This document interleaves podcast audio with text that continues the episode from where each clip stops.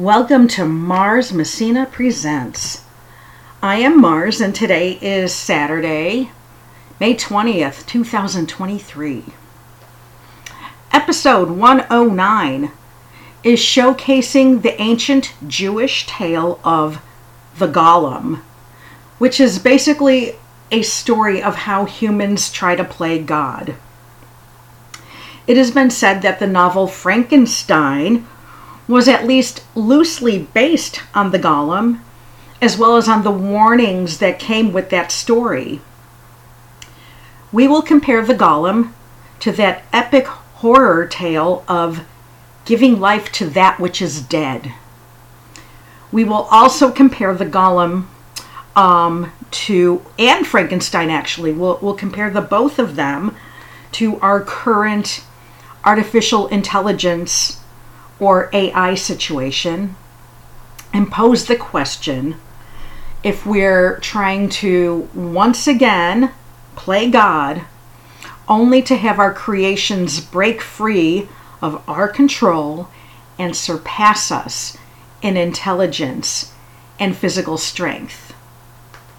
So, let's first revisit the story of the Golem because there might be people who do not know what the Golem is.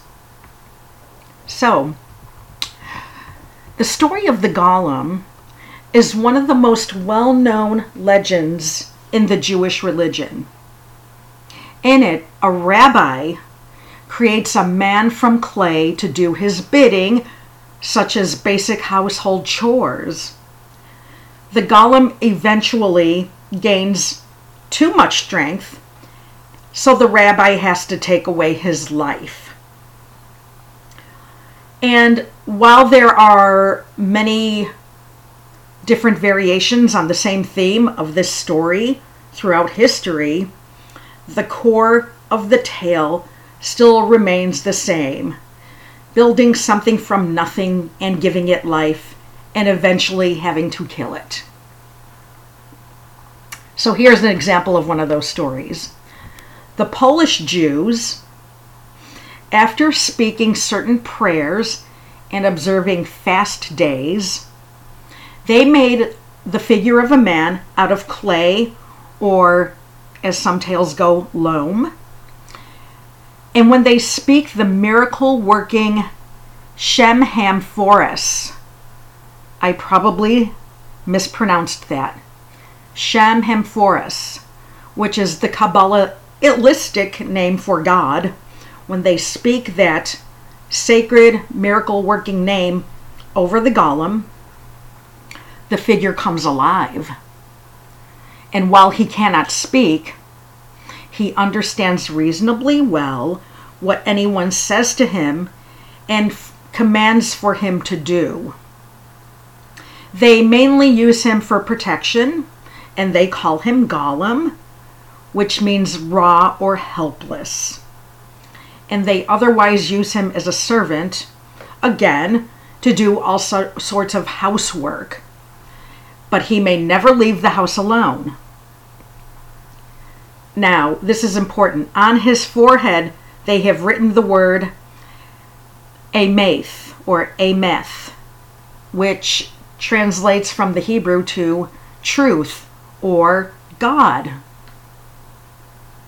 However, the golem increases in size daily and easily becomes larger and stronger than all of his housemates, despite how small he was at first. Now, the people come to fear the golem, and they rub out the first letter of his forehead, so that nothing remains but the word Meath, which translate to he is dead. Whereupon the golem collapses and is dissolved again into clay. And in another story, out of carelessness, someone allowed his golem to become so tall that the person could no longer reach his forehead. So, the master ordered the servant to take off his boots, realizing that it would bend down and then that the person could reach its forehead. And this is what happened. So the first letter of the word was successfully erased. But something he did not he did not foresee is the whole load of clay, now lifeless, fell on the Jew and crushed him. Now let's uh, skip over to the novel Frankenstein or the Modern Prometheus, which was written by Mary Wollstonecraft Shelley. This story bears many strong resemblances to the tales of the Golem. Many scholars have theorized that the Golem, specifically the Golem tale written by one Jacob Grimm, directly influenced Mary Shelley's story. Undoubtedly, there are numer- numerous similarities between the two stories. Mary Shelley was born in London in the year 1797. She is best known as the author of that great Gothic tale that we all know and fear, and as the wife of the Romantic poet Percy Shelley. Mary Shelley was something of a radical in her time. She was a believer in free love.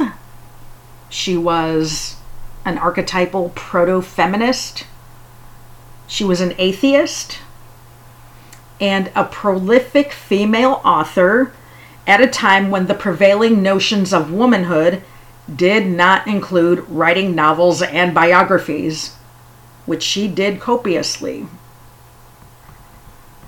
Mary may have been thinking of a trip that she and Shelley took not long after their initial departure from London, and that place happened to be along the Rhine, a region where there is a Frankenstein castle, and where, according to local legend, a young man by the name of Conrad Dippel was accused of robbing graveyards for corpses that he believed could be reanimated by injecting them with a mixture of blood and bone. Just before she wrote her Frankenstein novel, after hearing all of this, ash clouds from an Indonesian volcano affected a large part of Europe. The warm, grow, gr- warm growing season never came, and instead of sunshine, most of Europe was covered in fog and even in frost. Crop failures stretched across Europe, um, across Europe, Asia, of course, where the volcanic event occurred, and even in North America for three years afterward famines, epidemics, and political revolts ensued.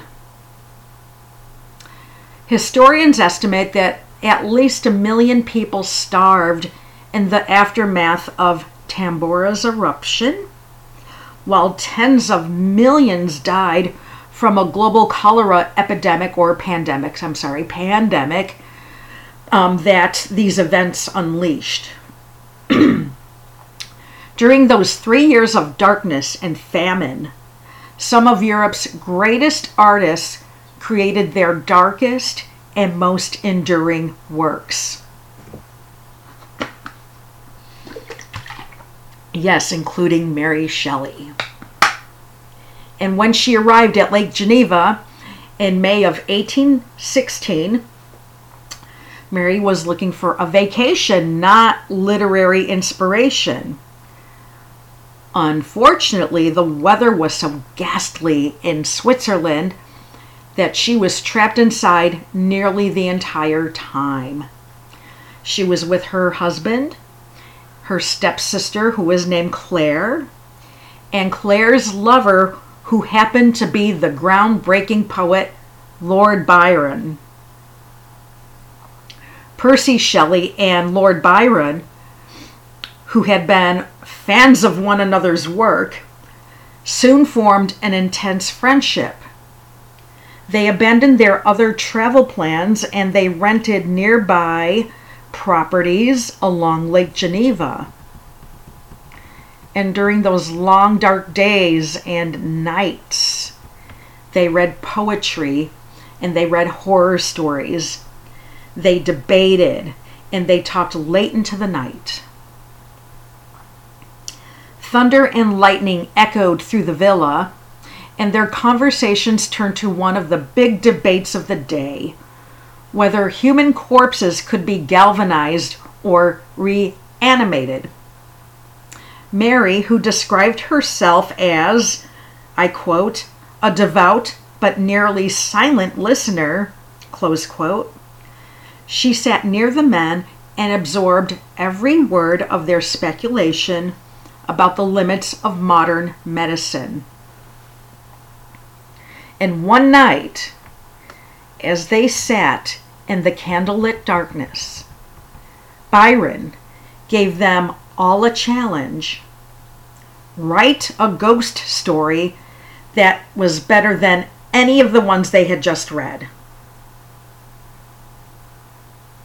Soon after, still puzzling and ruminating and mulling over Byron's assignment and trying to get to sleep, Mary had a vision in which she saw, I quote, the pale student of unhallowed arts kneeling beside the thing he put together.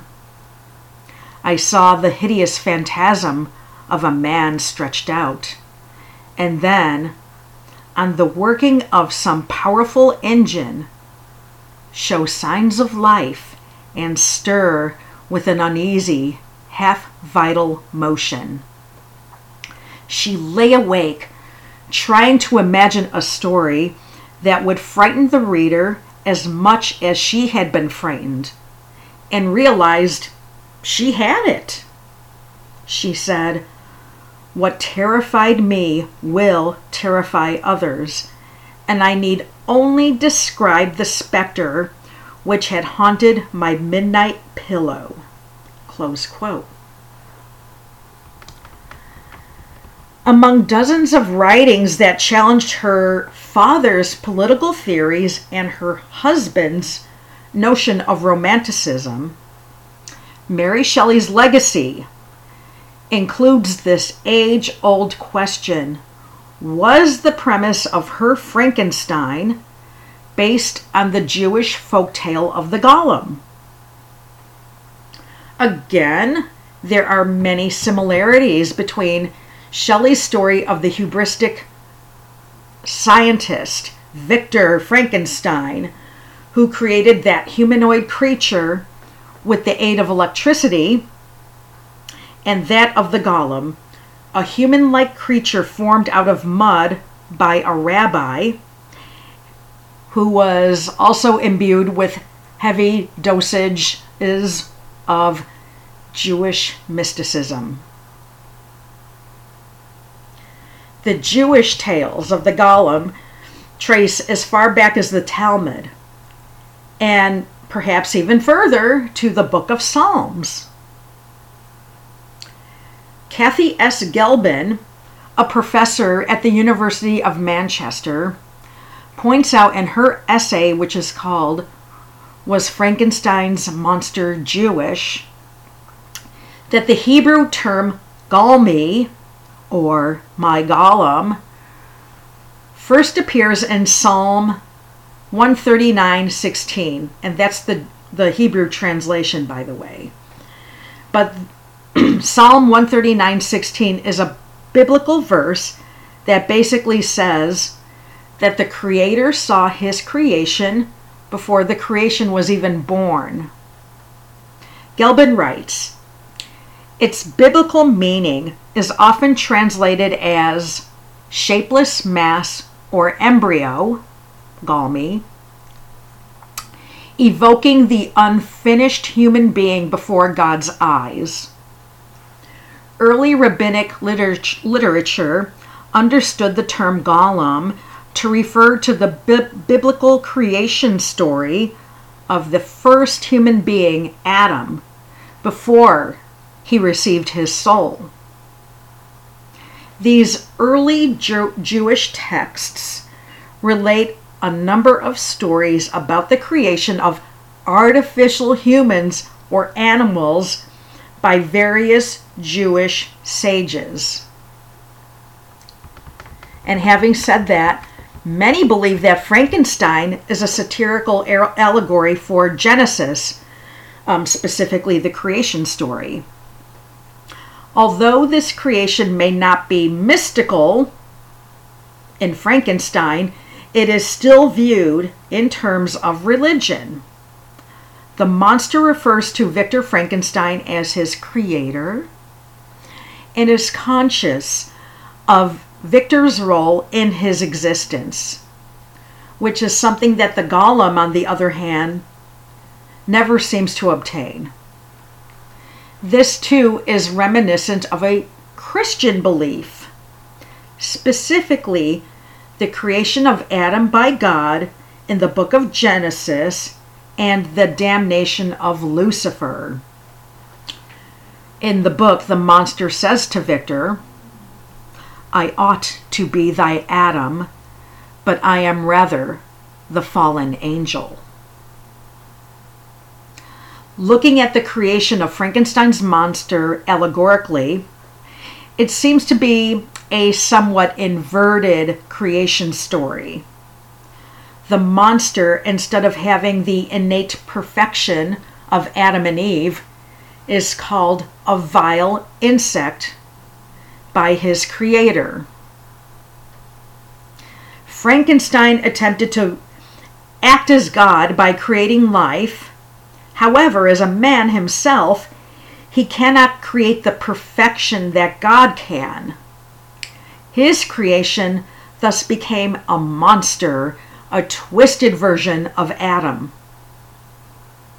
Many scientists at the time were actually experimenting with and exploring cadavers, especially in terms of electrical experiments. Shelley's clear message is that attempting to play God is both futile and harmful. However, we will never really know if her novel was truly an allegory for Genesis or if it was a golem for her time, as Mary Shelley took that secret with her to the grave.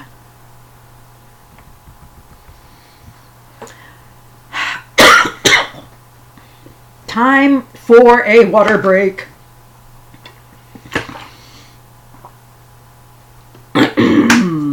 okay. According to a study co authored by a UC Merced professor. Humans would have gone extinct in about 4,000 years if this fictional scientist, Victor Frankenstein, had been able to create a mate for his creature. Frankenstein is actually steeped in ecological ideas such as a niche overlap and competitive exclusion that wouldn't even be defined or named until about 100 years later. And this is according to biology professor Justin Yeakel with the School of Natural Scientists, I'm sorry, School of Natural Sciences at UC Merced. He continues The genius of Mary Shelley lies in how she combined and repackaged existing scientific debates to invent the genre of science fiction. Our study adds to Mary Shelley's legacy by showing that her science fiction accurately anticipated fundamental concepts in ecology and evolution by many decades. Yeakel and co author Nathaniel J. Dominy a professor of anthropology and biological scientists, is at Dartmouth College, explored the biological and ecological concepts in the novel, and they have discovered that Frankenstein, in refusing to build his creature a mate, would have saved mankind from extinction. Yeakel continues on. He says it's an invasion biology problem. In the story, the creature suggested that it and its mate could live in the wilds of South America and eat no meat of any kind, avoiding competition with humans. However, this idea may have been somewhat treacherous on its part, as we show that reproducing in such a low competition environment would actually have allowed its population to increase faster, driving humans to extinction earlier. Close quote. and indeed, in the novel, Frankenstein considers the creature's suggestion at first. But, as Yeakel and Dominy suggest, he realizes the reproductive potential of a pair of bigger, stronger, highly sentient, and intelligent creatures, and the potential for human extinction extinction by out competition. That's a concept that ecologists known as competitive exclusion. Dominy adds the principle of competitive exclusion was not formally defined until the 1930s. And again, Mary Shelley wrote her book in 1816 ish.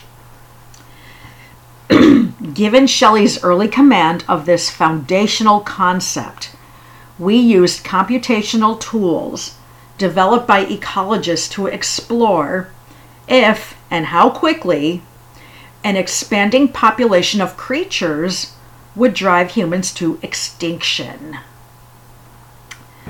The authors developed a mathematical mo- model based on human population densities in 1816, finding that the competitive advantages of the creatures varied under different circumstances the worst case scenario for humans would have been the one the creature wanted a growing population of creatures in a place where they could flourish without threat or competition. This study is a thought experiment that casts new light on one of the many underlying horrors of the novel that being human extinction. It also has real world implications for how we understand the biology of invasive species. Victor Frankenstein succeeds in conquering death, according to Rebecca Messbarger, professor of Italian and co founder of the program in medical humanities, both in arts and sciences. She says, he creates an extra human being, one that is stronger, faster, more agile, and whose parts are in themselves more beautiful and proportional than any natural man's. Yet, Frankenstein never contemplates the possible consequences of the composite being he brings to life. He never truly considers the human impact of his experiments. To know more, to be the first, to surpass all before him in this achievement, and revel in the glory, these are what drive him but by the novel's end, Frankenstein has been destroyed by the terrible consequences of his ambition.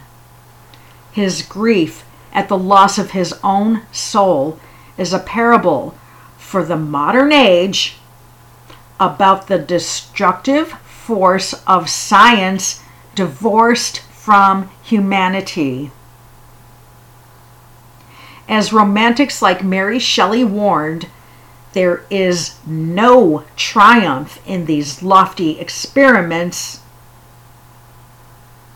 Humanity must be at the center of science. I I've been saying this, you know, when we're talking about AI. We cannot have science divorced from humanity. That will destroy us.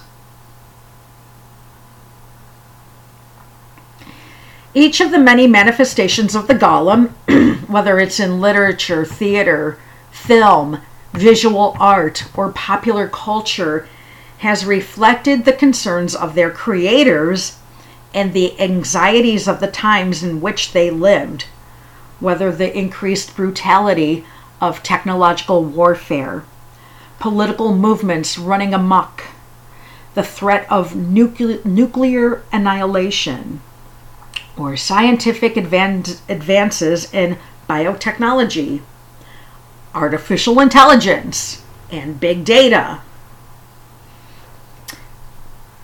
Both the Golem story and Frankenstein have been understood as expressing the horrors that science and technology can wreak.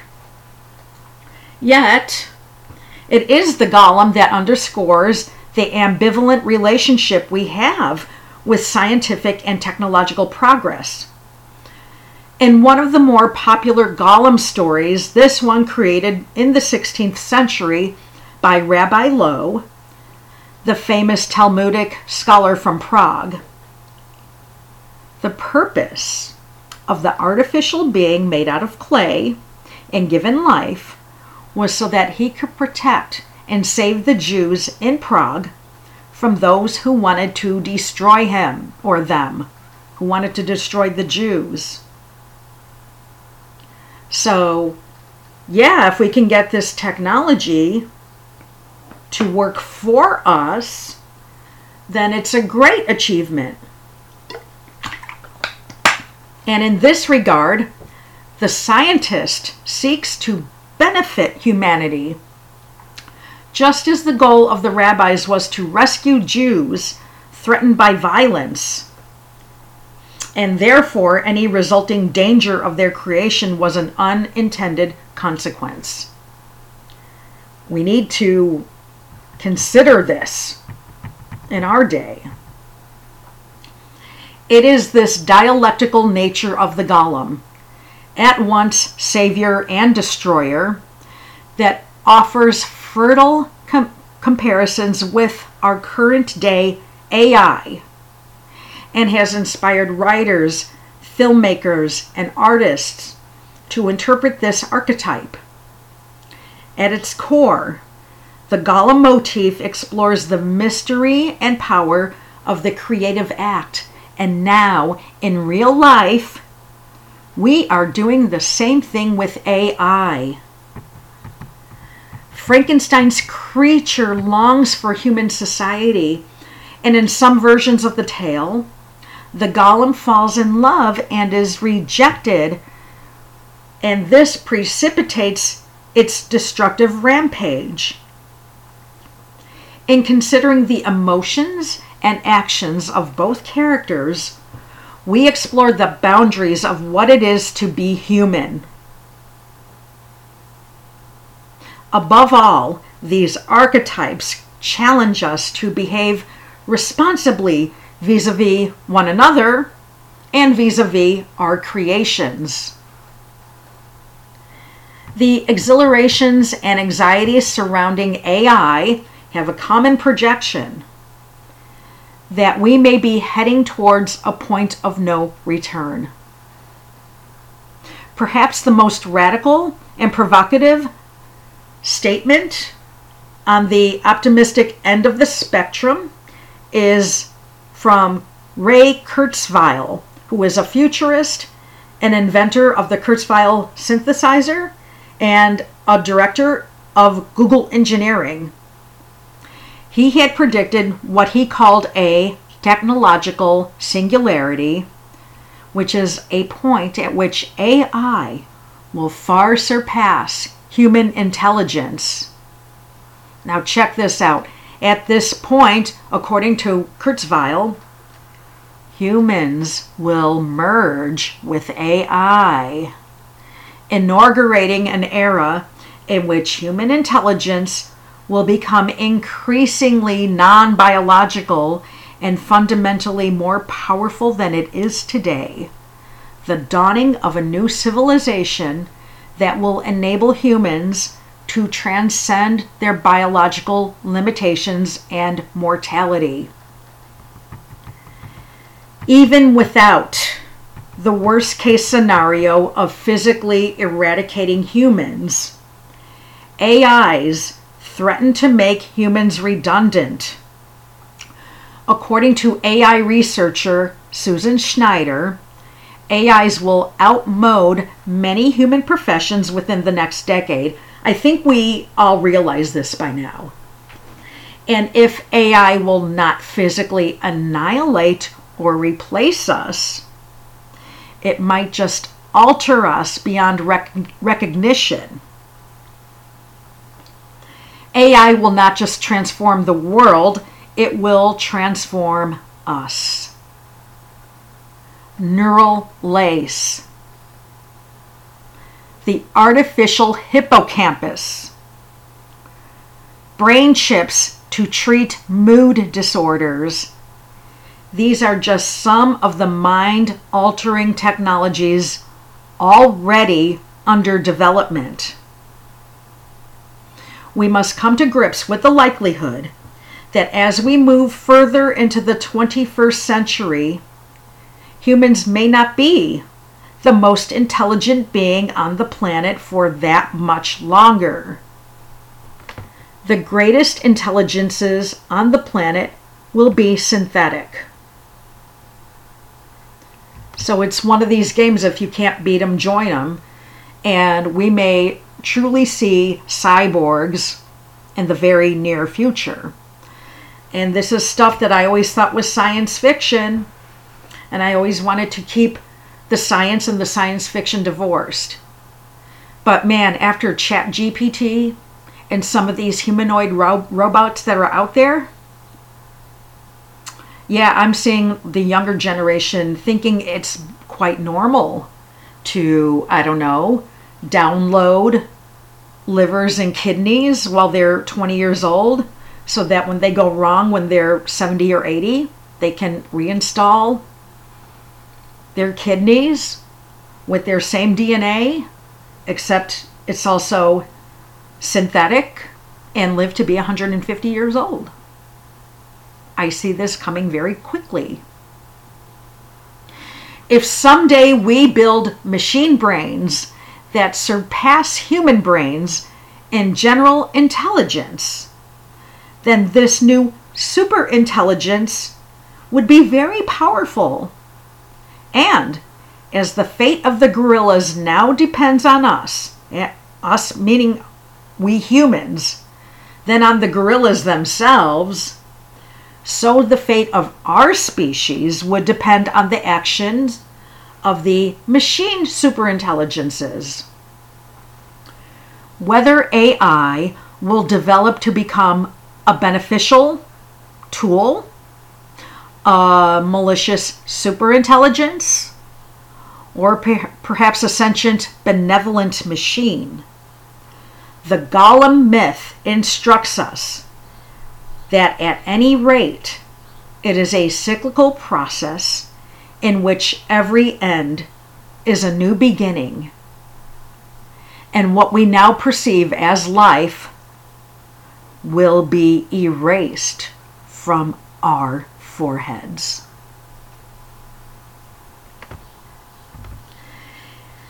It is now time for bedtime stories from the acoustic bookshelf. Shelf. I'm going to read an excerpt from Frankenstein or the Modern Prometheus by Mary Wollstonecraft Shelley.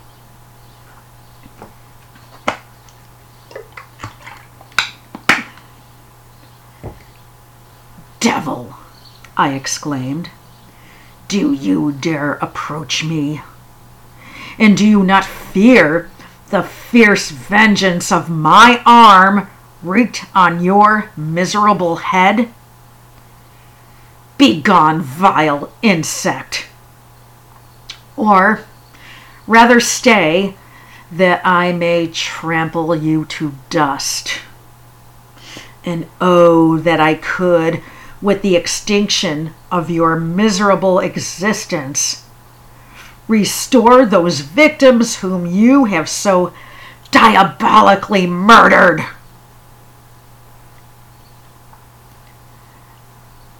I expected this reception, said the demon. All men hate the wretched. How then must I be hated, who am miserable beyond all living things? Yet you, my Creator, detest and spurn me, thy creature, to whom thou art bound by ties only dissoluble by the annihilation of one of us. You purpose to kill me. How dare you sport thus with life? Do your duty towards me, and I will do mine towards you and the rest of mankind. If you will comply with my conditions, I will leave them and you at peace. But if you refuse, I will glut the maw of death until it be satiated with the blood of your remaining friends. Until next week, arrivederci.